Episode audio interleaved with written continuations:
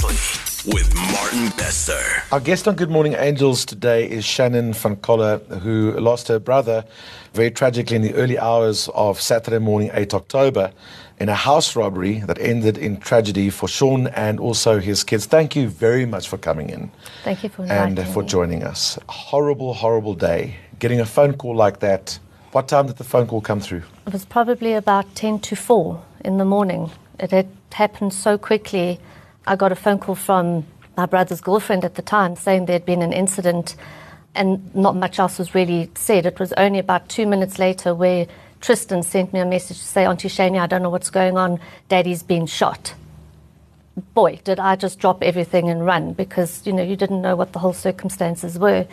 Unfortunately, at the time, I phoned my mom to say, Look, I'm coming to fetch you. And she said, I think I've had a stroke. You have to take me to hospital first. Your mom. So my husband went off to help Sean and see what was going on there. I had to go to hospital, take my mom to hospital because I couldn't tell her what happened to my brother. I didn't know the whole dynamics. She didn't know at that stage. She didn't know.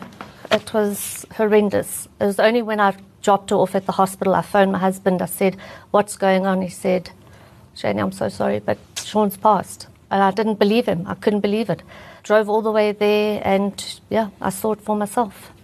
It was absolutely horrendous. It's only actually six hours later that I went back to the hospital and told my mom what had happened. Was your mom okay? She did have something happen to her, but wasn't a stroke. She had a CT scan, all that type of thing. There is a neurological thing, but I, I really don't know. She still has to go and see somebody. We haven't dealt with that yet. Um, but yes, I'm so sorry about Sean. Horrific. That was a house robbery. They made off with uh, what? Two cell phones and his wallet, which had nothing in it except for his ID cards, all that type of thing. Tristan was the first person where they put the gun through the, the window and asked him for his cell phone. He said, My cell phone's in my brother's room. Very quick thinking, I must admit, on his behalf. And when he got that opportunity to run out the door, they broke a big window that didn't have any security or burglar proofing on it. Mm. And through that breaking of the glass, Sean woke up. Mm. And the way their room is designed is that down the passage is an L shape, so everybody sort of missed each other. Mm. And because it was load shedding, Sean couldn't feel Tristan in his bed, so he presumed he must have been abducted or taken out of the room. And one was already in the house taking the wallet off of the, the kitchen and the cell phone. Mm.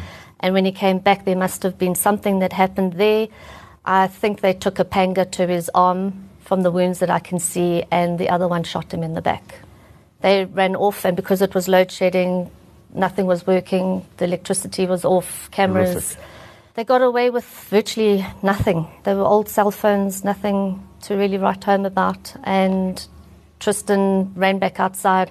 He was still alive at the time. He was sitting up and just battling to breathe. The emergency services unfortunately took too long to get there, but he did. He was still alive then.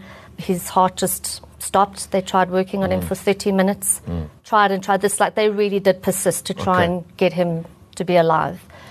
And then he just passed away right then and there on the scene. And Tristan's the youngest. He's the oldest. He's the oldest. Yeah. And the youngest, they just made sure he was stayed away, but he Tristan saw It's everything. Bladen, is it? Bladen, yeah. And then a couple of days later, it was Tristan's birthday, and a week later, then it was um, was Bladen's. And to try and deal with that first of everything so soon afterwards was just been traumatic. And the funeral, and how do you cope with living with two extra kids? Boom, all of a sudden. And I only live in a two bedroom place. It's small, you've got school fees, you've got clothes.